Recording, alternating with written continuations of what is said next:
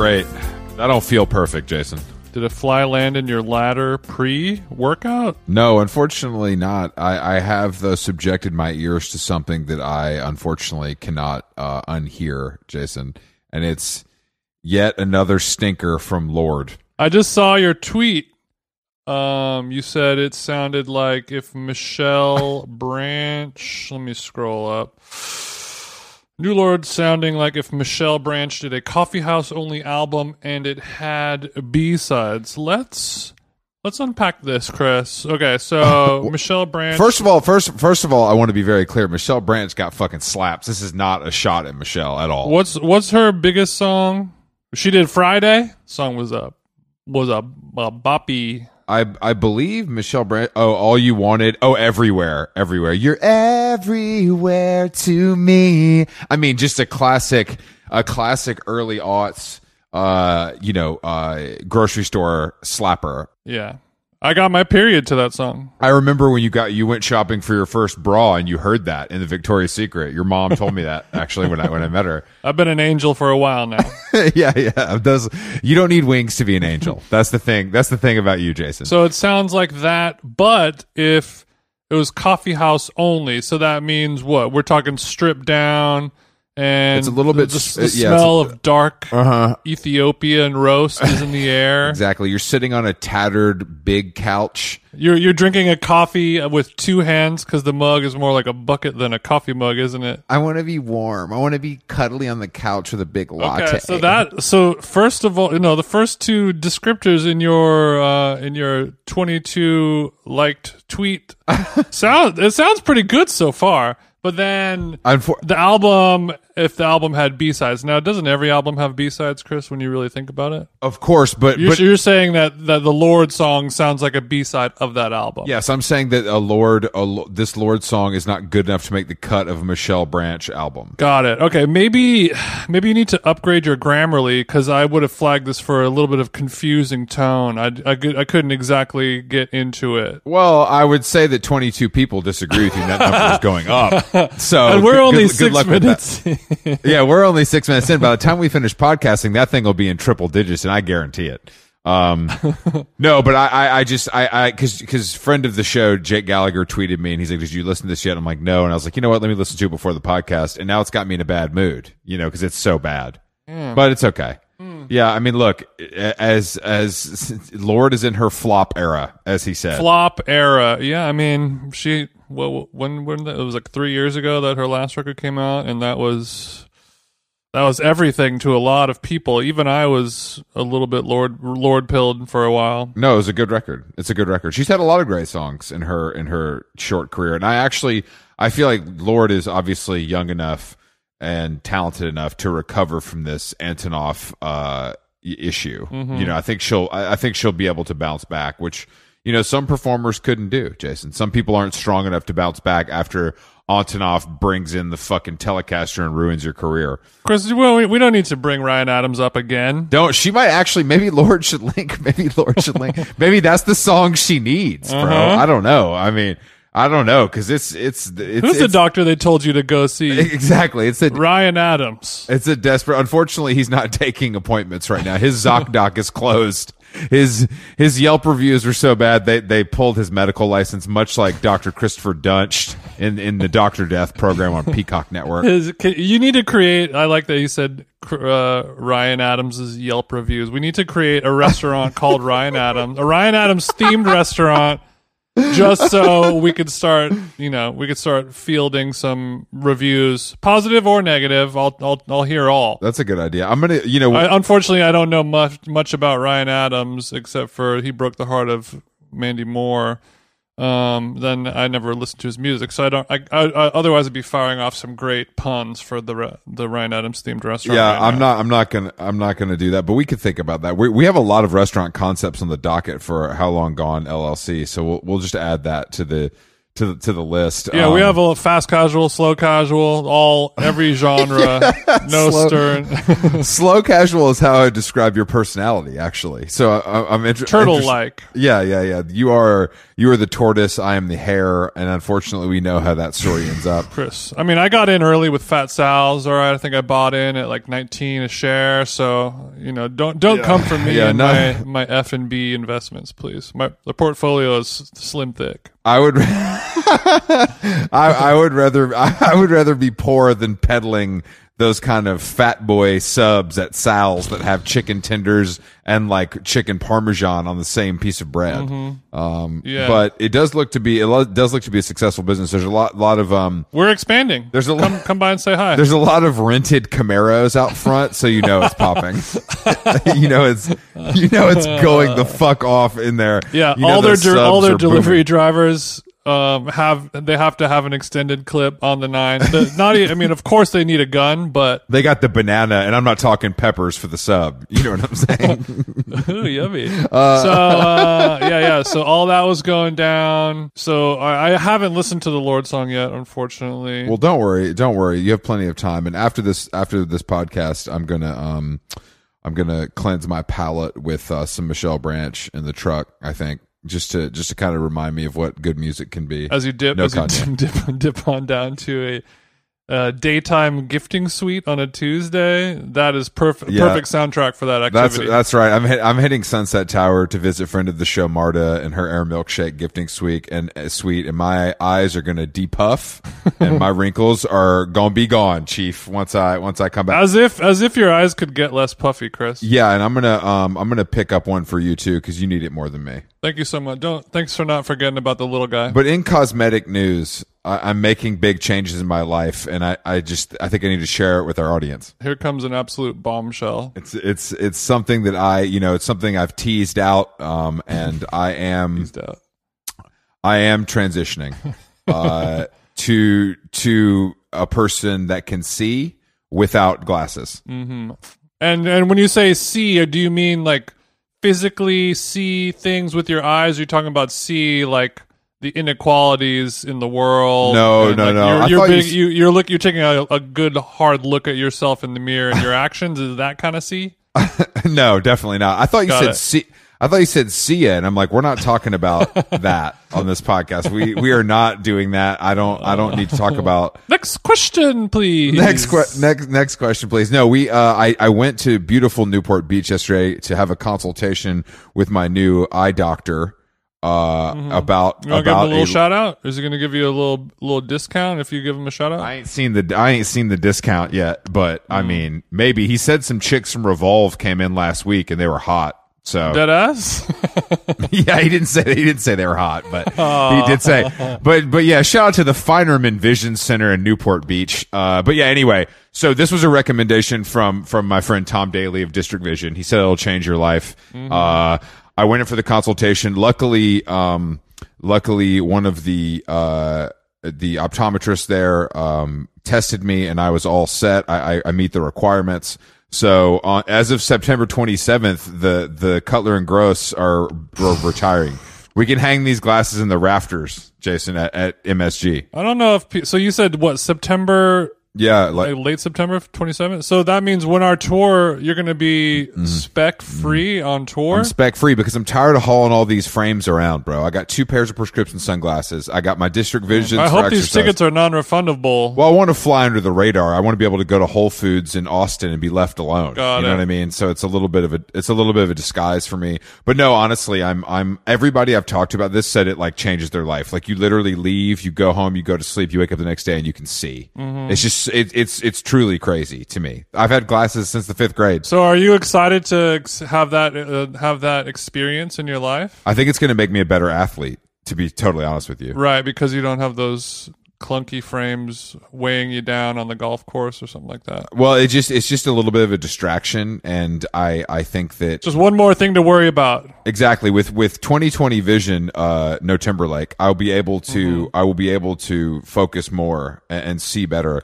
and also to be honest with you, driving at night. Um, Okay, this is good. This is good. I mean, even though it's going to make you look worse, it'll be better for your overall mental health. And I know that mental health is big for you right now. Yeah, mental health is definitely not as big as physical looks, but you know, sometimes you sometimes you you you have to make hard decisions. But yeah, so I went to Orange County. I checked in with with Dr. Feinerman, who had multiple. I think he fixed Kobe's eyes. Damn. There's a lot of pictures of him posing with Kobe. Damn. Okay. So that makes me feel that makes me feel like I'm in pretty good company, right? Definitely is. Have you have you seen what the what the Zell is hitting for? Because this this might not be. The the interesting the interesting part about the LASIK procedure that I wasn't ready for is that they charge you when you make the appointment.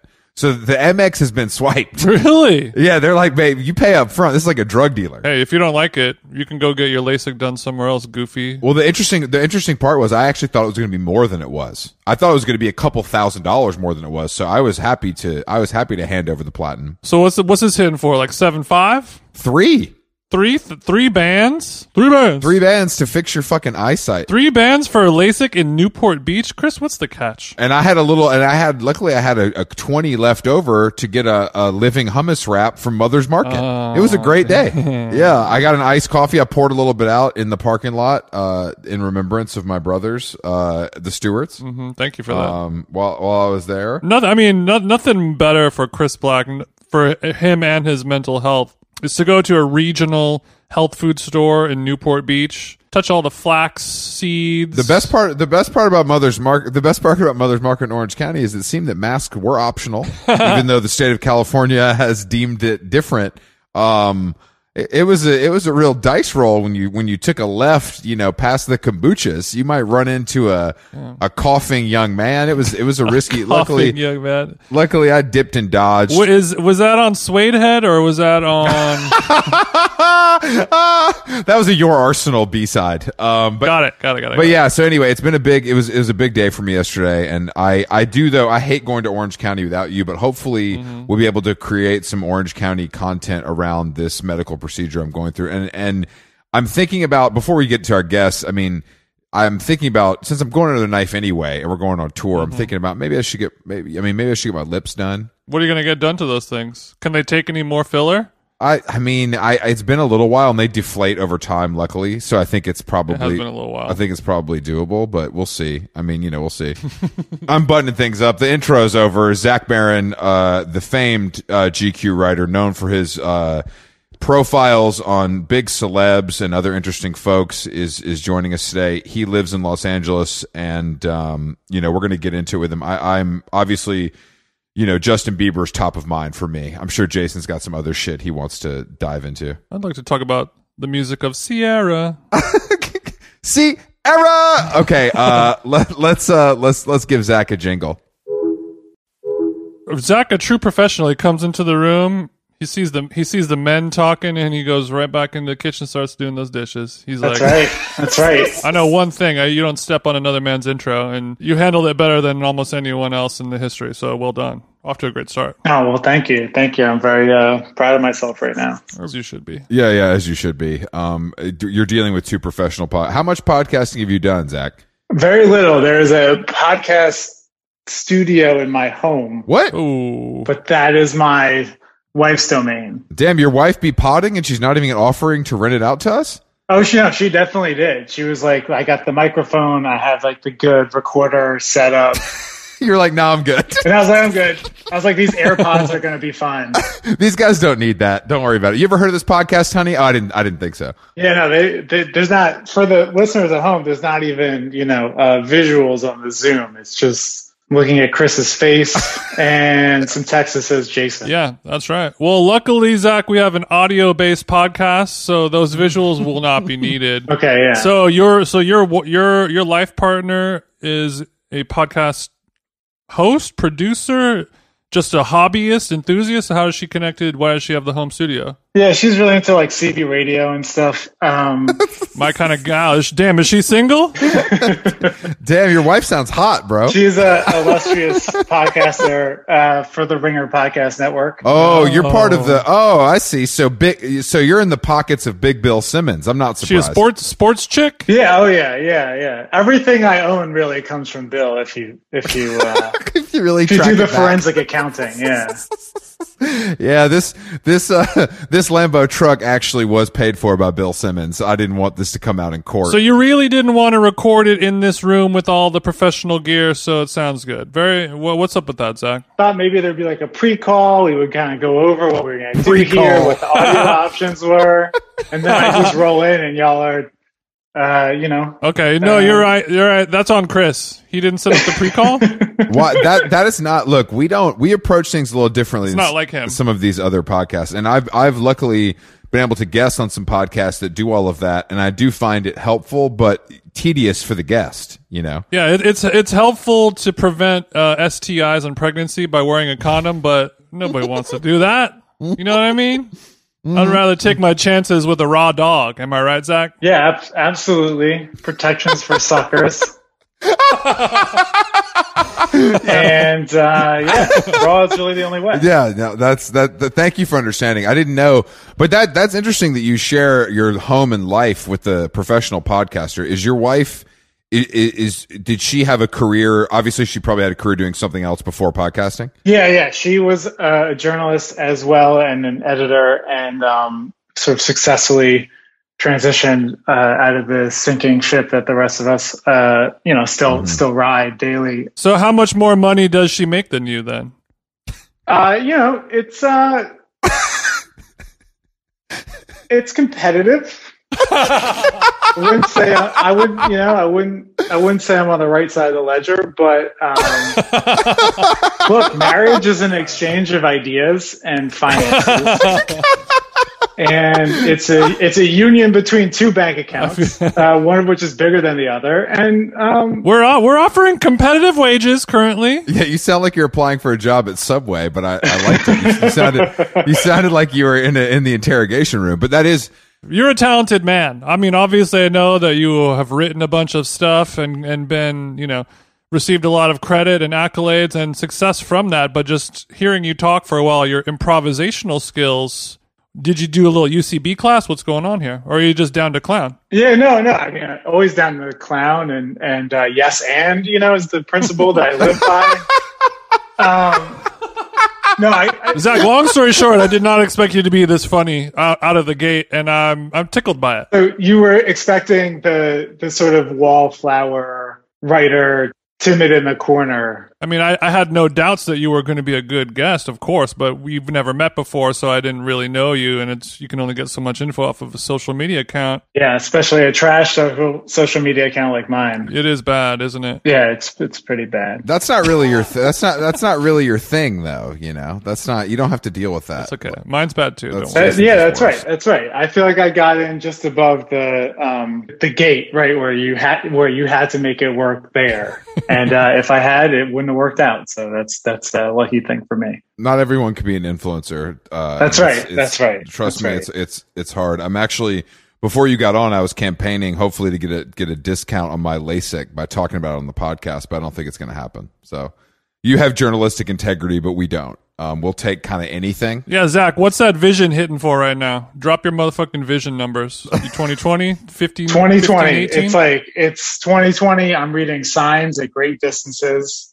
Um, my man, my motherfucking man. the hearing, the hearing is like is a wrap pretty much um, from too many. Fellow DJ? No, no, too many basement shows in the teens and twenties. Wait, hold on, hold on, Zach Baron. Do we have a do we have a former a recovering hardcore kid on our hands? He here? didn't say what kind of shows. It could have been ska, it could have been drum and bass. See, Chris, Chris knows language when he hears it. He- That's right, he's- baby. he's- yeah. I know that I know that hardcore dog whistle when I hear it, and and and it, it the dog whistle is basement Yeah. show. No one else would go to a basement. I mean, I, I don't think ska bands even had basements. No, no, no. They they like to do it, uh, you know, like outdoors and, and rodeos and county fairs. Rodeo. yes. Do you guys, does your park have an amphitheater, an all ages amphitheater we can use? I'm happy to pay whatever the rental fee is. Yeah, yeah. That's it's. Where did you grow up, Zach? I grew up in Philadelphia. Oh no. Oh God. Okay. Well, yeah, in the kind of l- lifetime kid dynamite, let's go. like 13, kill the man who questions era of things. Sean, Sean, Sean Agnew's reign there was influential. I think he's in LA now. Yeah, yeah, yeah. Just going to all sorts of punk shows. And I, I don't know about you, Chris, but for me, it was like you weren't really hearing the band unless you were like standing right next to the Marshall stack. Well, of course, yeah. That I was mean, like in the in the church, and it was like there's only like ten of us here. You don't need seventeen amplifiers, but I'm gonna stand right in front of all of them. Mm-hmm. Well, I mean, it's it's being part. You want to be supportive of your friends. That's a big. That's one of the big ethos of hardcore. Obviously, is supporting your friends. Yeah, and once you put the earplugs in, they kind of they know in their heart that you're not really. honestly, I, honestly, I, I tried to wear earplugs as an adult, like in the last couple years, and I, I felt like a narc still. Like the residual narking mm-hmm. was was all over me. Because Jason was into this stuff too. I were the house was the house show as much of a phenomenon on the West Coast. I feel like it wasn't. Yeah, we had house shows all the fucking time. But probably not as much as you guys because we had, you know, like infrastructure and, you know, things like that. But there's a spot called Koo's Cafe in Santa Ana that was like a makeshift one turned from an actual just regular, you know, two bedroom fucking heroin squat house or whatever into a place where you can see dystopia play. Did you were you in a band, Zach, or were you just a, a participant? I had a record label, Let's go. and uh, I think we put out three records, some of which are still in cardboard boxes. Uh, I don't think I moved them to Los Angeles. I think that I think I cut the cord before I came out here, but uh, Okay, what what was the what was the biggest release on your label that we we might have any familiar familiarity with? Uh, well, you definitely won't. Um, but I'm trying to remember the order. The first one was a band called Sinaloa from Boston. Uh, second one was a band called Balboa from Philly, and the third was a band called Tiny Hawks from Rhode Island. Sinaloa, like the the region of Mexico. Yeah, it was a, it was you know pre cartel uh, name choice. Um, So a band full of white guys. Oh yeah, yeah, yeah, yeah, Be- be- bearded, uh, Yeah, you know, white guys in camo shorts, as as we all were. I couldn't really grow. I couldn't really grow a beard yet, um, but I definitely had a nice selection of shorts. Yeah, and probably some good Sauconys too, right? You know what? That was that was. It's so funny the regional fashions because Saucony there was heads wearing those, but I, I stuck to the Vans uh, and the New Balance, vegan of course. Um, but I, I didn't I didn't really get into the the Saucony was a little more like emo, like saves the day type beat to me. Yeah, yeah. Well, that's that was my area. That was my region. I mean, I love saves. I mean, I think saves the day still tours pretty successfully actually. Well, I, I'm like the the guy who really loved that first record when it was like a bunch of Jersey hardcore guys, uh, and then and then the singer, and then he kicked all of them out and formed an actual band. You were gone. You were you were out by then. I was out. I was only there for the first record. Um, but no, yeah, my my label we advertised in Heart Attack and Maximum Rock and Roll, and Let's go. Well, you know, to bring it full circle, you know, one of Jason's oldest friends was Heart Attack columnist Steve Aoki. oh, So it's Oh. really, it's really a, it's really a full circle moment here on How Long Gone. you're not the only writer in this town, Zach. All right, yeah, yeah. Let's not forget, Steve could be eating your lunch if he wasn't making it. don't interject a Benihana joke. I'm, I think I'm full up on pizza places in LA, but thanks. People keep talking about side pie, and then I saw they have a Grateful Dead oven, and it made me so mad. I can't get down with the like pop up. I have to DM you on Instagram and then drive to your house to hmm to have you come out to my car to give me the pizza subculture in LA. I'm I'm kind of like pizza's good, but it's not. It's not like a vision quest, you know. It's not a vision quest. We, are we blaming? We're blaming COVID for this. How? What are we doing? I, I don't know. I mean, it is true, right? That a lot of the restaurants, like Hail Mary or whatever, were like, "Well, this isn't working. We need to to flip it and and do pizza." But I I, I don't I don't really I don't really know. I I uh, it's not my favorite trend, but I couldn't tell you the origin. Like how we all watch TV with subtitles now because of COVID for some reason. It's just like now all restaurants are just you know come to my friend Ronnie's backyard in Riverside. We're gonna have. He's making some bomb ass fucking. He's got some nice pepperoni cups at his crib. You guys really gotta check these out. what's your What's your number one LA pizza though? If you're, I mean, because I'm If you're a Philly boy, I mean, you got to check in with Wareheim before you start throwing these claims around. By the way, a f- all- fellow Philly Ink and Dagger bro, I'm sure you were rocking with the vampires back yeah, in Ink day, and right? Dagger was never my thing, but um, yeah, You fucking. I would love to be cred checked by Eric Wareheim. Let- Let's call him now. Um, well. Wait, first of all, what what neighborhood do you live in? I live in Eagle Rock, which I which I feel like I know that. you- Chris, Oh you'll- God, Um, Zach, why are you making Why are you making these decisions? Does it have a back house or something? What was the re? What? Uh, Why are you making these decisions? I was a Beachwood resident, uh, Beachwood Canyon resident uh, Mhm. for my entire run in LA, uh, and then the pandemic hit, and we were living in a, uh, open floor plan home, mid-century modern, only in the literal sense that it was built in the mid-century and the modern style, not that it was architecturally significant in any way whatsoever. nice. Thank you for making. Thank you for explaining that that caveat to us. we you. had exa- I think we had one door that closed. Like we came out from New York and we are like, oh, the circulation and the light and the air, and it's all just one big room. How magical. Then we were just in it together, my wife and I, every day. As I said, she's a podcaster too, so she'd be like in the kitchen getting takes off, and um, we just decided Get we these little to move. motherfucking takes off. Yeah, I mean, any part of a good, successful partnership with Bay, e- even if you aren't podcasting, you gotta have you gotta have a door to slam every once in a while. You need to have your own little solo space. You can't be fuming. Yeah, like if I can't stalk upstairs every once in a while, Exactly. you know, and, and maintain a brooding silence. huffing and puffing in only the way that Zach does. Passive aggressive motherfucker.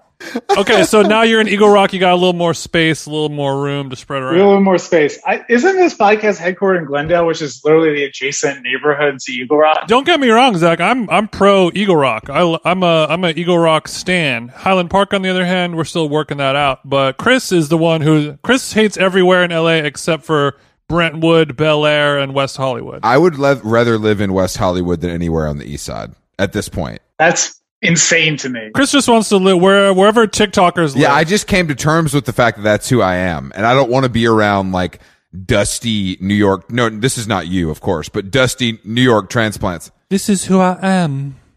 Burial voice. So you want to be around dusty people that are like meat packing and flat iron trans. Exactly, exactly. yes, yeah, hundred percent. I want to be around a meat packing transplant. That is a great way to At describe least, it. at least he's honest about how horrible his choices are. You know what I mean? He owns them at least. Yeah, I kind of, I kind of, re- I kind of respect it. It's a vision for a less complicated, less, definitely less dusty life. I Literal, du- literal dust, though. I'm not talking about like the the metaphorical dust. Like it's literally dust, dustier. He's talking about the type of dust you might see where the two and the 134 meet. You know what I'm talking about. yeah, right by Fish King. Yeah, uh-huh. Oh, uh, easy now. You are you a Fish King fanatic? I, I, I, I am, I am. I think, I think you put me on to the the Caesar salad there, but I was a, I was a, I was a, you know, I was getting fish there and, and enjoying the the slightly insane Glendale vibe that it has. Did I put you onto the Caesar? Was that a private DM or was this just from you listening? I think that was a Grub Street diet pickup that I made. Oh God! Don't gas him up. Do not. He's he talks about the Grub Street diet every day. To the, still, I haven't brought it up in months, Chris, and it's not really necessary. Just because he read it doesn't mean it was good. You know great what I point. mean? Yeah. What did you think of Jason's Grub Street? It was, it was, it was great. It was really, it was like a work of art. You would have cut it. You would have. You, would have probably.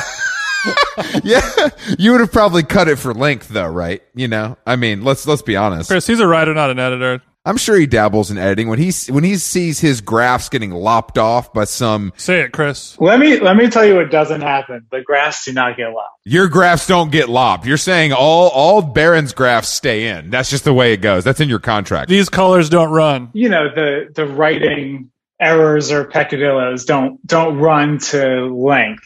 I, I, I get bored very easily as a writer. So, so it's, it's like compression, compression, compression. Mm, compression. The, the, the note is like, do more here, usually not less. How can we inflate this so much that it becomes ruined and then I start over? yeah, exactly. How can we turn these 800 okay words into 4,000?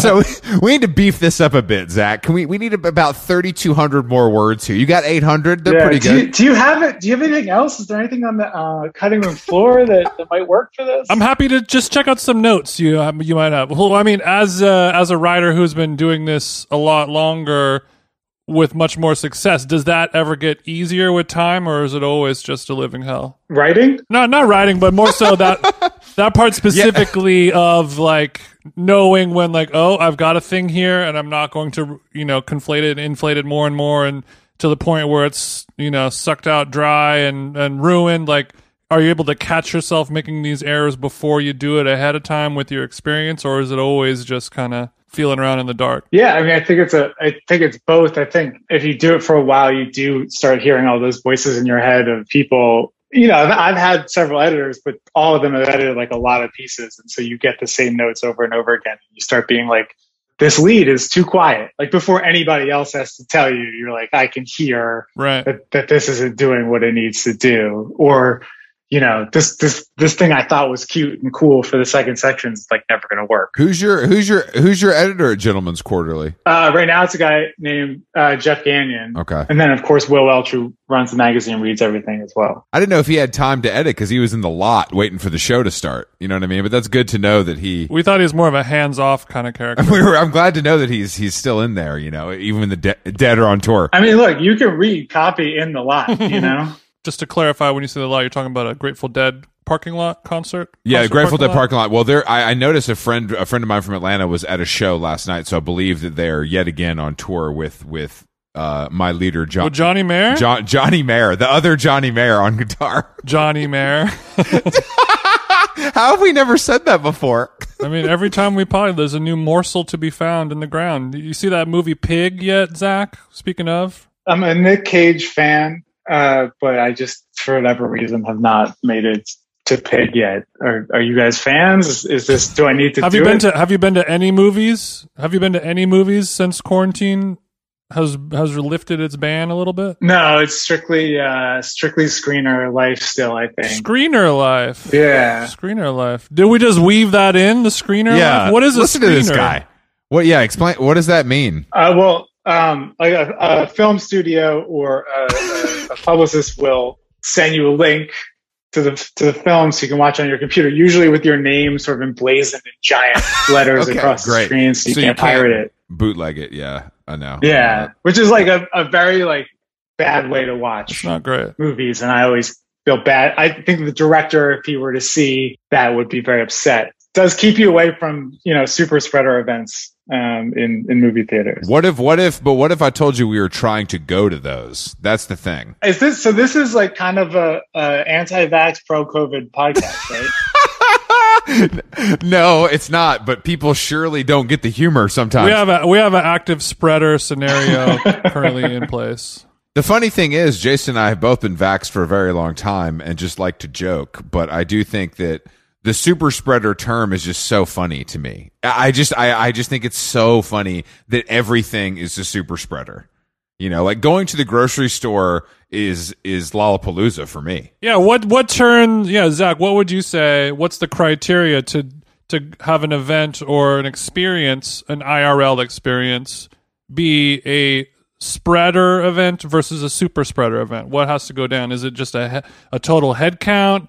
Is there a sneeze capability in play? I feel like nothing will top nothing will top the Sturgis motorcycle rally last year, where they were like drive your your bike from every corner of the United States in the depths of the pre-vaccine pandemic, and then just gather really closely, and then everybody return to where you came from. And make sure that all the people involved are um, obese alcoholics who uh, smoke four packs a day. Make sure their immune systems are just uh, running at a snail's pace, and then let's have everyone all kind of convene together and fuck. Did you get COVID? No, no, I, I, um, I'm, I'm 39 and washed. Like I don't, I don't leave my house anyway. So the, the, like, I don't know who I would have gotten COVID from. So you never leave your house, bro? No, no, I do, but, but not in the depths of a global pandemic. Some would, some people would say you're a pussy, but I think that's probably smart. You're not, you're not wrong. You're not wrong. You're not wrong. Look, I can be a pussy and smart, Zach, I don't think you're a pussy, just for the record. Thank you. but you're, but We appreciate that.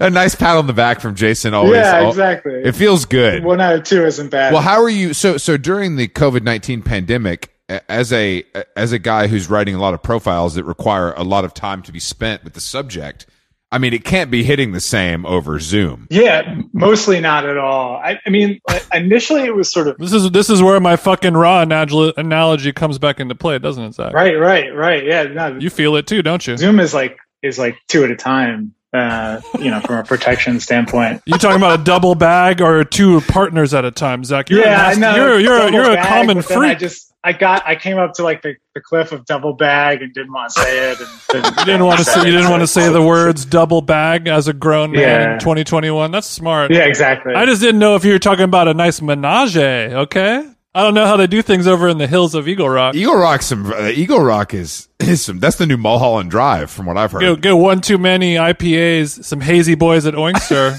Take home a third. Take home a third. You know what I'm saying, player? Uh, Um, but yes, the the Zoom reporting. I feel like the first one I did was a Robert Pattinson story, and that was funny because he was in quarantine in London at the time. I remember this. This was big because this was this was when it was it was people thought he shot the cover himself.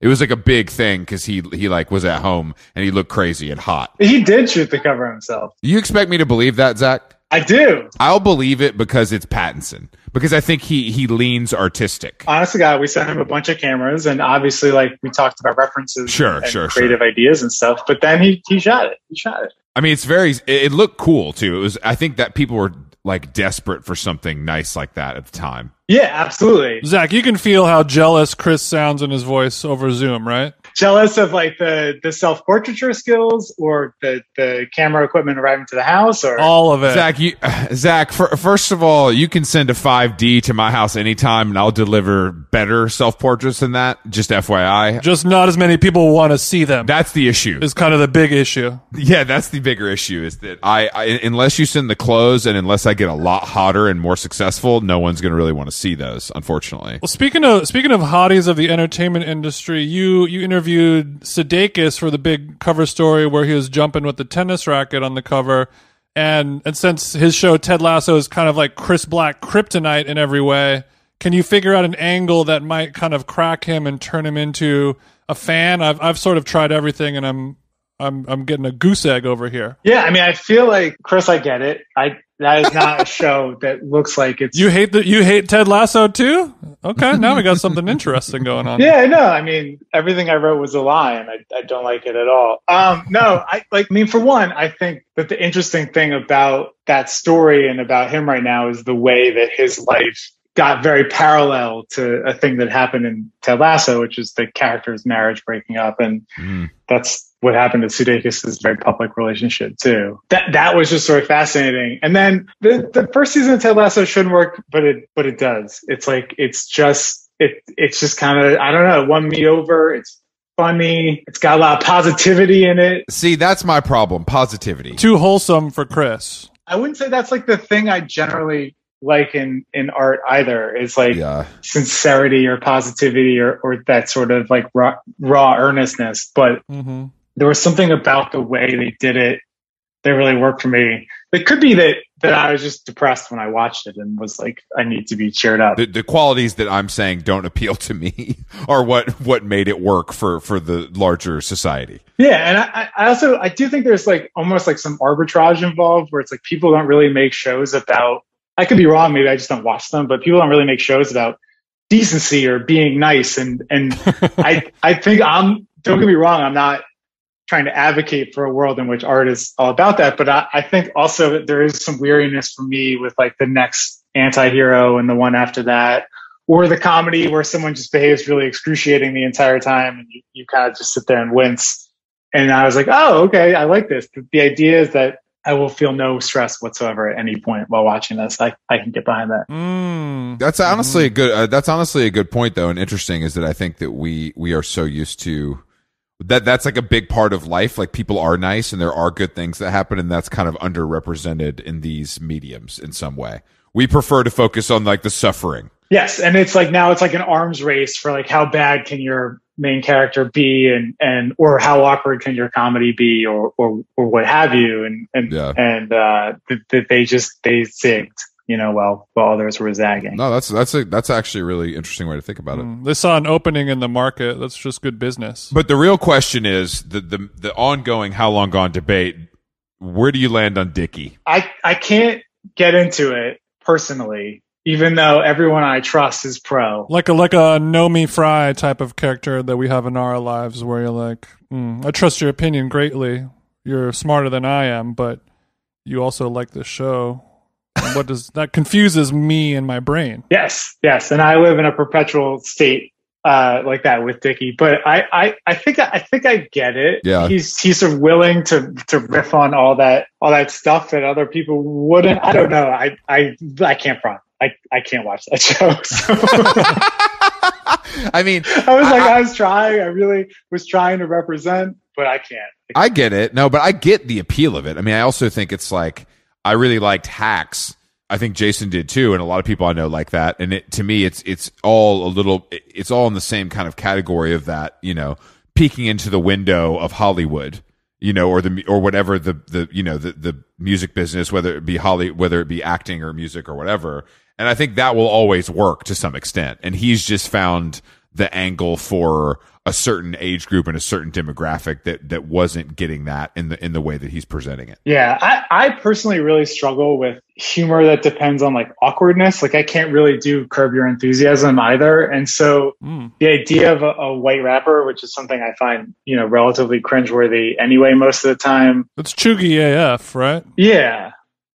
Yeah, that's exactly that. Uh, my, you know, that's just, that's just how I like to put it when I'm having beers with my friends. Birds of a feather. It's just that thing where what you're going to see is someone say the wrong thing in front of someone or go on a really awkward quest that he shouldn't go on. I just want to hide somewhere when I watch stuff like that. And, and that seems to be the, that whole engine of that show. And you've and you've always been like that. You've always been like that. You think? Yeah, yeah, I can't. I can't. I, I, I feel like actually in real life, I'm I'm really down for an awkward situation. You know, like I I love that move where you're in the restaurant and there's someone at the other table that someone you're sitting with really doesn't want to see, you know, or or they don't want to see you, and you're like, hey, hello. You're you're that guy. I, I love that in real life, but uh, in my entertainment, I can't deal with it. That's very interesting.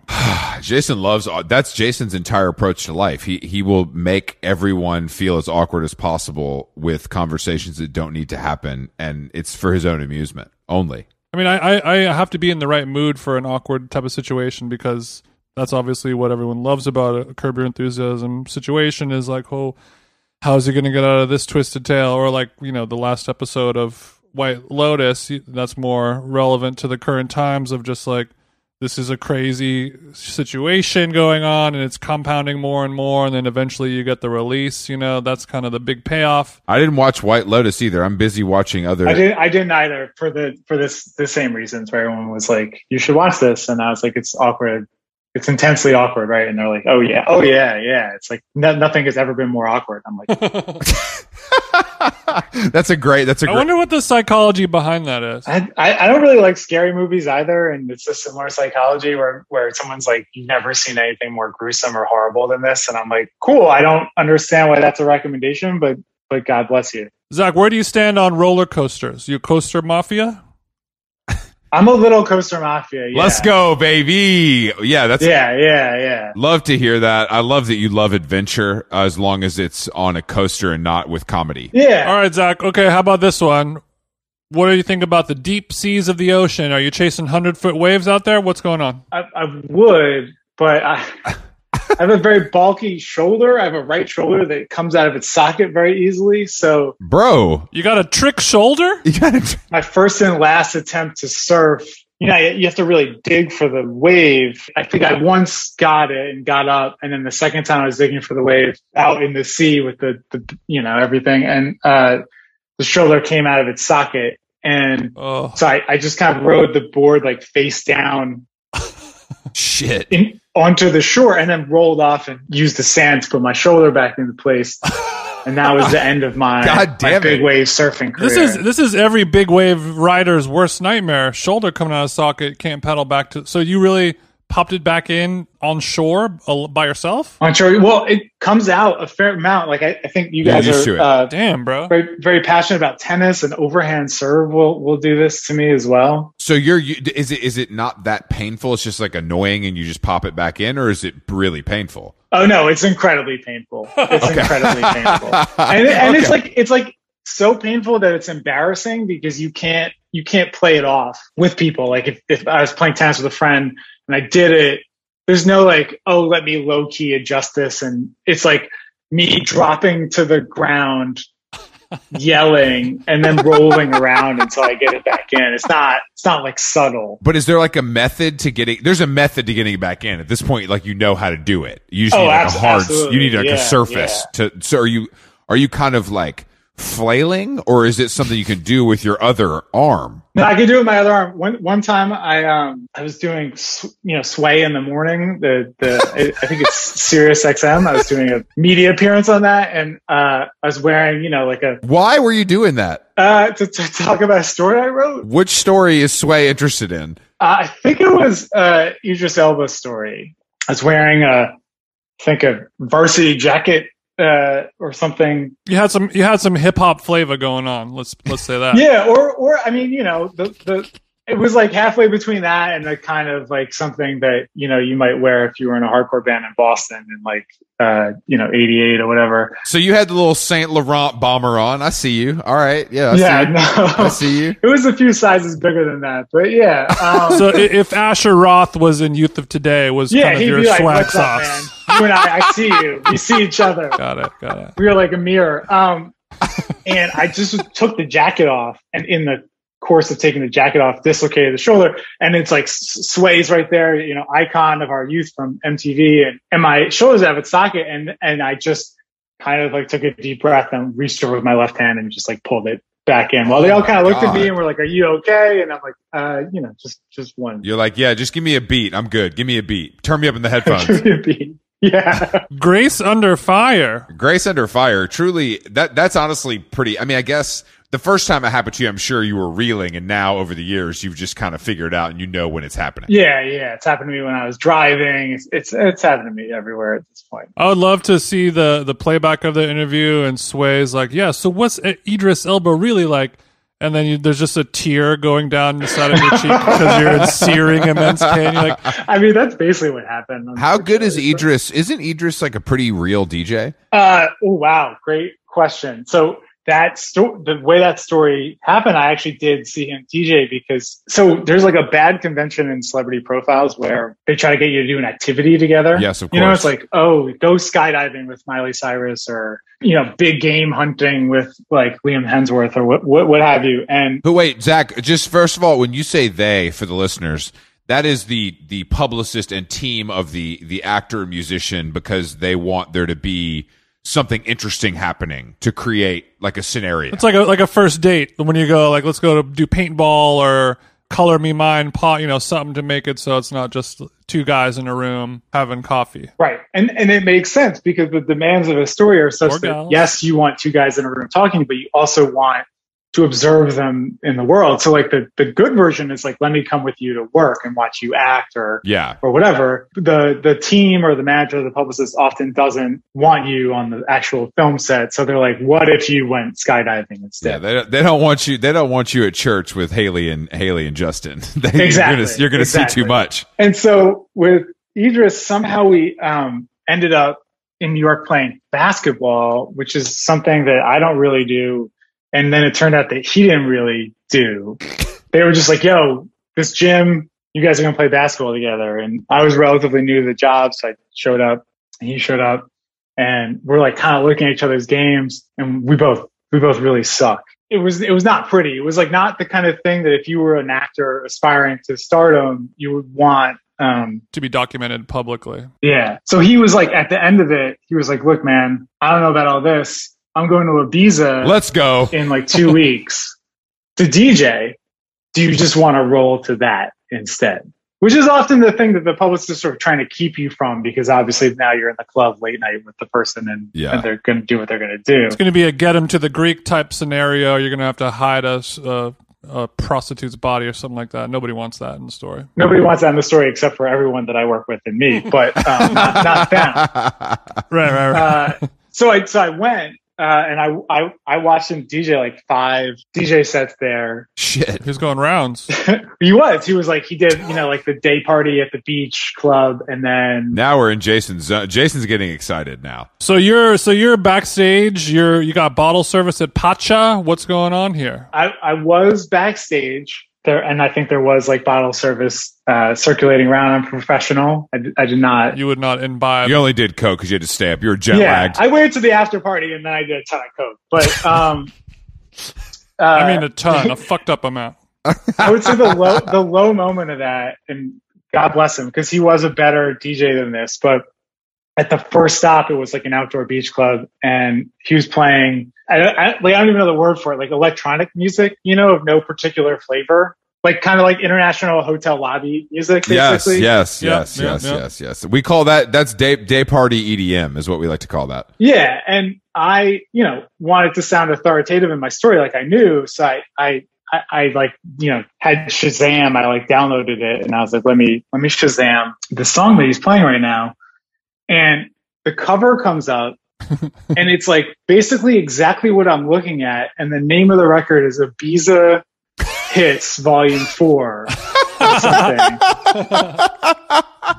oh, Idris. Yeah, but then like the he was he was like better at the at the evening, you know, the the true function. Those day part th- those day party sets are tough. You know what I mean? It's yeah, hard he to was he was what the doing what crowd he had wants. to do. The crowds can get a little finicky, sure. Yeah, yeah, they're not drunk enough yet. That's pretty. Fu- That's pretty funny though. I, I mean, is that something? So Idris is like, come to Ibiza, and you call your editor, and you're like, I got to go to Ibiza to finish this, and they're like, Yeah, fuck it, let's go. Or did it take some some twisting of the arm? No, I mean they were just like, yeah, fuck it, let's go.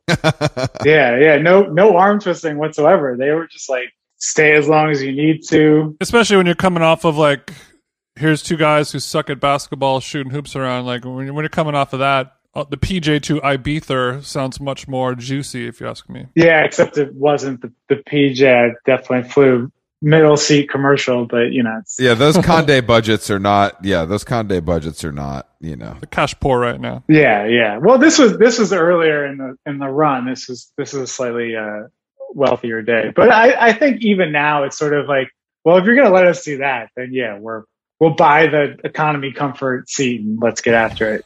let's, let's that's the how long gone approach as well for Jason. I, uh, you know, I sit in first class and then I make sure Jason's in economy comfort. It's kind of, uh, it's a, it's a, you know, it's like the Rolling Stones have their own planes. Uh, we just need to be separated uh, during the flight. Chris needs to make sure that I have a worse seat than him. And if I don't, then we're turning this thing around, turn this plane around. Do you guys wave to each other? You know, like Chris. I don't- come no, no, no, no. Check Once in I- on Jason. A- absolutely not. Once I get on the plane, it's like he's dead to me. Well, I could see, you know, speaking of White Lotus, there's a there's a scene where he's watching, you know, one character is in the terminal looking out the window with his sunglasses on, you know, kind of commanding the room and then there's two TSA people like loading a casket into the undercarriage of the plane.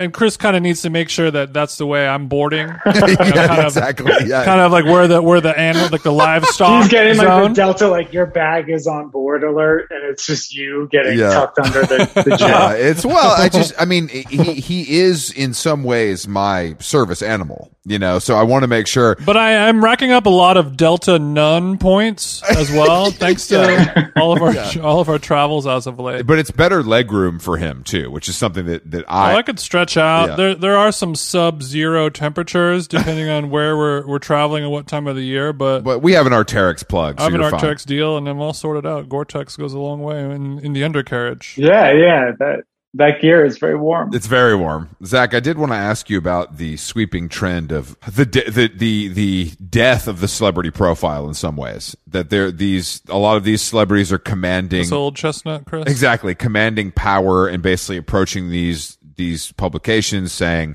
yeah i'll do a cover i'll do this i'll do that but i'm writing an essay or it's going to be an interview that i basically run you know and it, it's it's as someone who loves celebrity profiles and has read them you know since since i can remember it's it's noticeable like across you know obviously not everyone wields that kind of power but is this something obviously i know how you feel about it but is this something you see as well? I'm not making this up No, you're not. You're not making it up. And there's like eight billion reasons for it, and and some of them have to do with magazines, and some of them just have to do with the fact that like if you were Tom Cruise in '93, you wanted to get the word out about whatever it was you were doing. A magazine was like weirdly your only path to doing that, and then that gave the magazine tons of leverage. They're like, okay.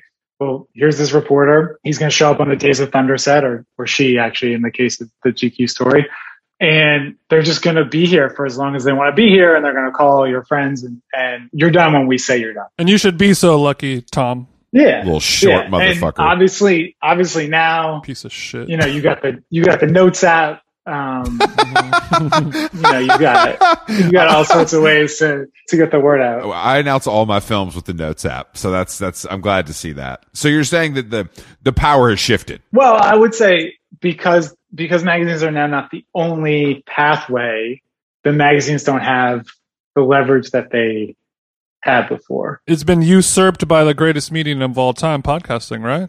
That's correct. Yeah, yeah. They they'd rather come on How Long Gone and um, you know, look, we're still trying to book Phoebe Bridgers, but she's just like I did How Long Gone. So exactly, we're done. Yeah, she she kind of she was like, "This is it. I've reached the pinnacle. This is the cover of the style section for her." Where, where where doth one go from here? She says. I, I just, I mean, I think that, but you've had the experience though of you've spent a long time with some subjects, right? Like you've done that thing where it's like a couple weeks on and off. yeah, and like in different cities and and over, you're with them when they're shooting the film, and then you're with them when the film is coming out. You know, which is you know can be a year or two years after, and um, that stuff that stuff still exists. Like I I think people are right about the death of the celebrity profile, but that that doesn't mean that it's like uniformly dead. It it just sort of means that it's like a little bit more. Everyone's playing lotto every time you you do it. Um, and then there's like probably fewer people who do it at a high level, maybe than there there once was. Are there like, I mean, obviously everyone's different and that's understood, but are there, are there through lines you see when you spend that much time with someone who's at that level, whether it be a musician or an actor or even athlete? Like, are, is there, are there things that you see personality wise that develop with that level of fame? I think it's it's funny. Like y- y'all seem to pal around with some celebrities, um, so maybe you guys get this like question that Chris lives in the same apartment complex as Rebecca Black. maybe you guys get this question at Thanksgiving, but with the family or whatever of what is a celebrity like, or are they like us or not? Mhm. But the th- the thing the thing to me is like fame is really weird, and people who haven't seen it up close don't fully. You can't. You just can't comprehend how weird it is until you actually see what it's like to be one of these folks, like in a restaurant or like walking down Fairfax or or just like listen to them talk about their life and be like, well, I haven't met a, a girl who I could be positive was interested in me and not whoever I'm supposed to be Right. in in 10 years and because of that people people react to a very weird circumstance and they themselves can become weird or they can become really interesting or they can just sort of be like Steve Carell and be like I, I swear I'm a normal man and, and just like withdraw to Toluca Lake or whatever but um I think it's just such a strange circumstance to live in every day that it's fascinating to watch how people cope with it. And some people are like, I am determined to hold on to normalcy. And then some people go the Kanye route and are like, the only, only thing left that defines me internally, externally, uh, wherever is celebrity. And it's like, I am this guy, whether I am behind closed doors or in public or by myself. There is no other version of Kanye than the Kanye that everyone sees. That's like the extreme version of people who just lean all the way into it. It's like I give this to the public and then I keep this for myself, you know, and that's usually there, there's a little bit of a duality there as far as personality goes, or maybe just openness goes. Right. And I mean, people don't realize what performers celebrities have to be. I mean, like no matter what you're doing, you're perpetually getting off a plane and you're on like Good Morning America like two minutes later, you know, or you're, you're just constantly having to perform for people in a way that, yeah, trains people to sort of be like, this is the exterior facing thing that I do when I'm me in public. And then there's the other version. But then over time, I do think those two things kind of start to start to merge. If you spend enough time with someone, I don't care how good they are at this or how long they've been a celebrity, I feel like that you start to see and you're trained to see it now because you've been doing this for so long at such a high level. Like when that when that facade kind of breaks down, that that's obviously the moment you're looking for in some ways. Absolutely. And I also think like I am interested in this type of work because I, I think it's about people in really interesting circumstances. Not to sound very corny and sincere and Ted Lasso all of a sudden, but I hmm. this work is about empathy and it's about like, wow, look at this person coping with these these circumstances that are like if you're Justin Bieber, there's five people on the planet Earth that can relate to what your life is like. And that doesn't mean that he reacted to it in an admirable way. It just means that he literally is one of five. And that itself is fascinating. And I, I get really curious about what it's like to be a a person in those circumstances and ha- and how do you cope and how do you deal and what is your life like and it, it just gives rise to a million interesting questions i think I have a really difficult time with empathy for celebrities and rich people. I, that seems to be the common thing Which is uh, which is interesting considering you love a celebrity profile more than almost any other form of the written word. Well, I like, I mean, I, I just think it's like, I think it's a little bit, this is what you signed up for. And that doesn't mean people are not monsters. You know, both of those things can be true. You know what I mean? Like this was the, this was probably the goal. And unfortunately, if there's a lot that comes with being very good at something and being recognized for that something. Yeah, but you can only it's it's so hard to resist like this is what you signed up for like your life is going to be amazing and it's everything you ever dreamed of but there's going to be some downsides to it and they're like yeah okay bro I'll be all right. and I'm sure you've seen this a lot, Zach, is I think it's when it happens to someone.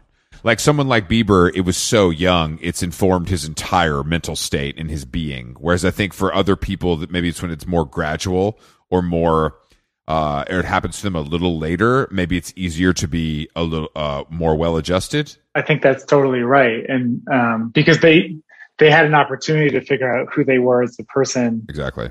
in the in the world that the rest of us live in before they went to that other world. Whereas someone like Bieber or Miley Cyrus did not have that opportunity and therefore are just like put themselves together as people in a very strange way that probably can never be fully undone. No, no, I mean, no, definitely not. That's that's like what we, and that's also, I think that the demands on these people are higher than they ever have been, and that's something I can be empathetic towards. You know what I mean? Like the constant giving, giving. We want more. We want more. We want more. If you don't give it to us, you're an asshole or a bitch.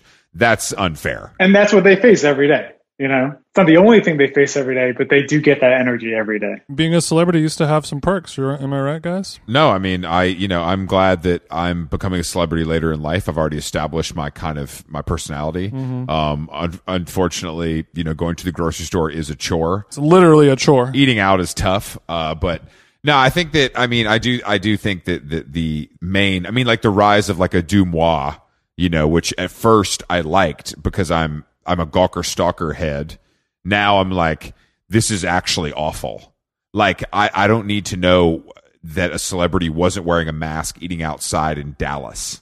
Like, do we need to know this like minutia of celebrity life? I would much prefer to have it be guys like you writing these longer stories, and that's the information we get versus this kind of like candy clickbait stuff that we get every single day. Yeah, and this isn't limited to celebrities. Like you, you would not subject your friends to the same standards that people subject these people to. It's like it's a complete lack of human empathy to be like, yeah, you're maskless outside somewhere, and I'm gonna put you on blast for it. Uh, and probably the same person who's doing that is like maskless somewhere right now. Yeah, of course. Yeah. I, I'm kind of for like I don't think they deserve extra empathy. I'm not like Kanye where it's like celebrity is a protected class, but I am like consider treating them more or less like you would treat another human. But maybe that maybe that's too much to ask for. You're asking too much of the American people, and you know Yeah. that. Come Yeah. on. Well, it's not it's not the first time. Zach, have you ever listened to this podcast before? Uh, well, my friend Sarah sent me like a little clip where you complimented one of my stories. So I obviously listened to that like 25 times in a row. Your friend Sarah, is that somebody that works at the Condé Nast Corporation or an actual friend? Uh, an actual an actual friend, an actual real life friend. Do you know which story which story it was? You've written so many. I, I, I think it was. I think it was uh, Bieber. I think it was. Yeah, for sure. We check the muck. We check the Muck Rack. You know what I mean? We see the numbers. Yeah, yeah. Um, why do you ask if I've listened before? Just we we asked that for that that question to to our guests from time to time. Oh, interesting. A considerable amount, even people we can we might consider friends, have not listened to it. There's no there's no wrong answer. It's more of just like I respect personally. I respect personally. Um, as a person who finds it very difficult to listen to podcasts now. Um, I don't know if you went through a phase. I imagine since podcasting is happening in your home, you're kind of exhausted by it in theory. no, I mean, I think the honest answer is then I did listen to your podcast and I like liked it too much and I was embarrassed because I was like, damn, I got to go on this now. and I'm a I'm a fan. You never want to roll in like a fan, you know. It's No, like, a lot of people uh, have talked about the embarrassment of liking a podcast a lot, but like, what podcast isn't embarrassing to like a lot? You know what I mean? I don't think it's embarrassing to like your podcast. I think it's embarrassing to be in front of you liking your podcast. You know, Mm-hmm. like me going about my day driving around, you know, or or at the driving range or what have you, that that's fine. But but once I'm confronted with the real thing, then I gotta I gotta act like I I don't know who you guys are. We're we're hitting balls with the boys and the AirPod Pro, no problem. That's a cakewalk. But when you get the Zoom iCal invite, that's Yeah. when it Yeah. becomes real. Which come which comes about a month in advance. People people should know. this ain't no Condé Nast bullshit. We run a tight ship over here. I literally was like, "Yo, Chris, did you mean July?" And you're like, "No, I'm, I'm good. It's August. It's August. It's August at 12 Yeah, Chris, maybe you should start in- including that as like a little stipulation aside, just to clarify, because I think a lot of guests might have that same. Well, I just, I just don't, I don't understand why people would assume we're a fly by the seat of your pants type operation when we're clearly buttoned up and as professional as you can be in this line of work. we're buttoned as hell. We're buttoned as hell. I'm, button, I'm buttoning the top button. We're we're booked and busy. Can I ask you a, qu- a golf question real quick, Zach? Because I'll never understand the appeal, but Yeah, let's let's end this on a properly humiliating note. Go ahead, please. I well, I have a fr- I have another friend, uh, my friend Christian, who is a big golfer, and um, he also mentioned listening to AirPod, like like listening to music or listening to podcasts while he was golfing. Like he'll he'll like I'll do 18 alone, or I'll be at the driving range, and he mentioned that to me, and I just find I don't know why, but like I guess because tennis, like music, or it, it's there's no part of that that would ever happen, um, and I just I can't imagine. I I don't know. Like have you? like you don't listen to music when you're playing with other people, but when you're playing golf solo, you're listening to something all the time. Well, at the driving range, if I'm on, if I'm on the course by myself, which is rare, I I'm communing with nature. I'm getting external. I'm you know I'm, I'm looking at the leaves in the distance, trying to gauge the wind. Mhm. Of course. But on the driving range, uh, you're just kind of surrounded by other golfers, and and it, it's a kind of a, like a anything to get me out of here situation. Sure. That, that so you're saying you don't like the Trump rally happening at the course. You don't like yeah, yeah, Okay. exactly. Like you, you know, the the my Blue Lives Matter hat. Yeah. You know, I, I left it at home, and so I, I gotta Mm-hmm. just I gotta tune it all out. you're feeling judged. You're feeling judged by yeah, yeah. I don't. I, I think someone might say something to me. It's also like a very like repetitious Mhm. activity that kind of you can really zone out with a, a podcast. And actually, I think if you were thinking too hard about it, then you would just drive yourself insane. Yeah, that's a good point. That makes sense. I mean, Honestly, uh, now that I'm thinking about it more, solo driving range, one of the better passive listening podcast activities one could do outside from watering the lawn or doing the dishes. Driving. Or yeah, or yeah, driving, of course. But you do a different kind of driving, don't you? Get that big old Bertha out. mhm. yeah, he you know he's got a couple he's got a couple big Berthas in the bag. You already know. Got a couple big Berthas in the bag. Wow, wow. All right. So there's some golf lingo on this podcast. what, do, what do y'all know about Big Bertha? I know. a- I have a lot of lingo. And, Uh, she's a big ass bitch, isn't she? Chris, did you was it was was the South full of golfers? Were you like surrounded by them? I golfed Okay. in my younger right. days, and my my dad's brothers are like scratch golfers, like played in college, live on golf courses now. But I just never. I mean, I was okay at it, and then I was like, okay, well, music is a lot cooler than this. Despite So- his Republican upbringing, he he never really quite got his mid range game down. Yeah. The boy could drive, the boy could putt, but you know when he's fifty out, no, it's not. I, my sand game was not great uh, when I, when I was, and I, that's when I talk about the trap. That's what I mean. I, I don't. I, I, I, I'm very much the opposite. I'm I'm late in life to it and grew up being like this is this is a war crime that people play this. Um, a war crime. well, look, you know, at, at 18, you're not known for like the moderation of your opinion. So No, no, no, that's true. what was what what sport do you? So is this your main sport? yeah, well, I, I told you about my tennis issues that the serve is not coming off. Um, you know, although if I'm allowed to like bounce the ball and then hit it, then then that, then we're we're talking. The the topspin forehand is still very much in effect. Did you play growing up? Yeah, yeah, I, I played growing up. Not like with any real distinction, but that's what I feel like when I play golf now because it's like I played a little tennis, baseball, basketball growing up, and if you handed me any of those things now, I would still be able to basically play it. Whereas every time I try to play golf, I'm like, wait, how do you do this again? Yeah, you're a multi. You're a um, multi-sport athlete. I, I like. Yeah. I like. Yeah, Same. right. I, I can relate. I can relate. Junior varsity letters in like three different sports. Wow. You did? Yeah, JV baby. I don't know why you write for a living. You must not be very tall. Uh, definitely not. Yeah, it's like five ten and a half. You know. Oh, I'm sorry. I'm sorry to hear that. I'm sorry to hear that. Actually, That's not bad, man. we're gonna have to throw this podcast in the in the in the trash can if you're not over six feet. We kind of have a rule. Um. So, but it was nice. It We was should a have good asked try. that at the beginning of the episode, Chris. We kind of wasted a whole With the hour. with the Cuban heel, I'm like five eleven and three quarters. with the our legacy Cuban heel. Wow, he does work at GQ. yeah, he does. He he be borrowing from Sam Hine every once in a while. You know what I mean? Let me borrow that skirt. And Zach, to make a Cuba joke right now, Jesus. Zach, great pod, great pod. Thank you so much for chatting with Yeah. us. Did you have any questions for us as the um, as the clock begins to strike midnight on this episode? Well, you know, I've always wondered how you guys actually make a living. So if you want to kind of get into the finances now, and um, Oh the- no no no no no no no no! That's that's unfortunately uh, Patreon exclusive. We make money from selling ads, and I'm an influencer and a DJ. Yeah, I'm I'm a I'm a consultant working in the fashion space, uh, and also um, I've contributed to your little your little magazine before. Oh yeah, no, I've, I've seen. Trust me, I've seen the bylines, but but I know I know it's like secretly like Red Bull money out here, or, or uh, well, I, I, there's no secret about uh, my love for energy drinks, but unfortunately, Red Bull is not lining my uh, my selvage jeans. He's the only athlete Okay, that is okay. not a Red Bull Red Bull influencer. Uh, but no, uh, Zach, thank you for joining us.